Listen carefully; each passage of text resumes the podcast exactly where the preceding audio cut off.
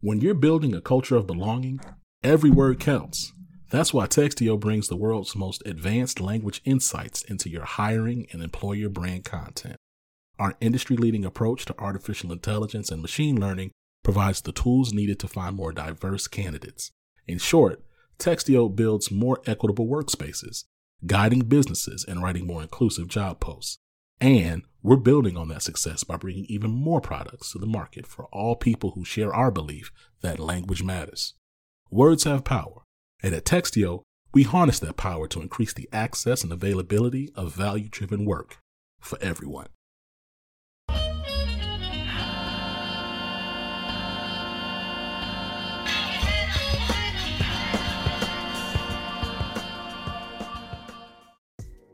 What's going on, Living Corporate? It's Tristan, and I want to thank you for tapping back in with me as I provide some tips and advice for professionals.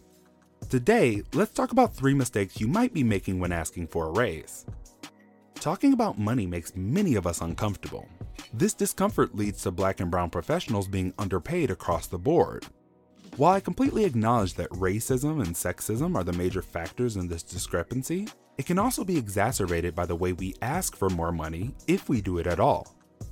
So, let's discuss the most common mistakes I see employees make when asking for a raise. First is waiting until your performance review to discuss your raise. I know this seems like it might be the best time to talk about your salary, but unfortunately, that's not the case, and here's why. During the annual performance review cycle, your boss had to go through and give out raises based on those reviews. Those raises are typically run through their boss and approved by HR.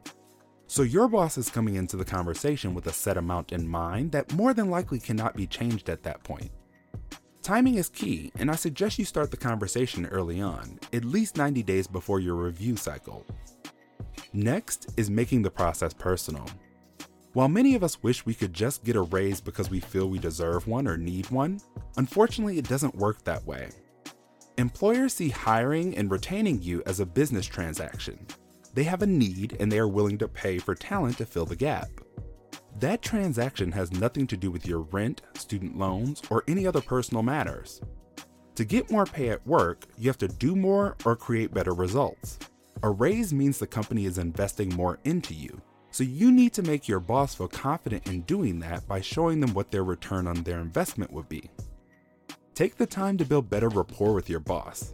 Identify how what you do contributes to the bottom line and gather proof to back you up so you're prepared when you meet to discuss your salary. Last, and possibly the biggest mistake you can make, is not asking at all. We've often been taught just to be grateful and that if we keep our heads down and get the work done, the money will come. I'm sorry to burst that bubble, but that's not how it works. If you don't negotiate your salary at the beginning of your career, you could be leaving upwards of a million dollars on the table over your lifetime. While I know it can be nerve wracking, think of it this way 66% of workers don't ask for a raise, but of those who do, almost 70% receive higher pay.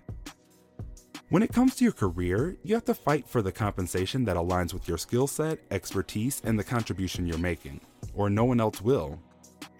This tip is brought to you by Tristan of Layfield Resume Consulting. Check us out on Instagram, Twitter, and Facebook at Layfield Resume, or connect with me, Tristan Layfield, on LinkedIn.